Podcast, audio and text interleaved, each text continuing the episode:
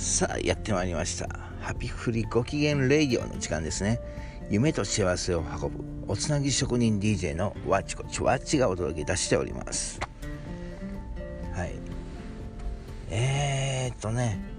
夢。っていうのがその今ねすごいこういろんな夢を語る人っていうのがねもう周りにいっぱい増えてきましてこう私はあの何々で人々のためにこう貢献しこのようにして世界平和に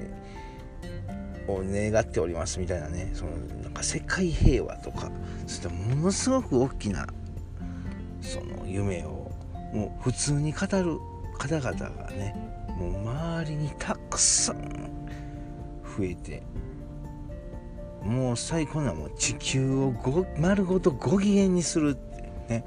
もうほんとそんな話を普通に聞くようなね環境に自分が今なってきてるんですけどもじゃあ果たして自分の夢は何なんだろうかとか考えた時にねものすごくちっちゃいなみたいなね気もするわけですよ自分の中でね。うん、でもそれってねそういう人も中にはちょっといるかもしれないのでこういう話をしてるんですけどその自分の今の今の自分はそう思うっていうところが大切なんですね。って思うんですよ。だって今の自分の才能とその人とは全く違うんやから。でその人がそういう夢を語ることによってああ自分もそんなんしてみたいとか。ああ素晴らしい。その夢に便乗したいっていうその気持ちから自分の夢っていうのが膨らんでいってどんどんどんどん大きくなっていってあその人の一緒になんかできたらいいなとか。したいなとかいやするんだみたいなね。それだんだん確信に変わっていってその人と時間共有をすることによってこうだんだんその人に影響力を受けて自分もまさ本当にその行動そういうふうな夢を自分はもともと持てたんっていうようなねそういうふうな感じになってくるっていうこともあってね。とやっぱりこううんその夢を語って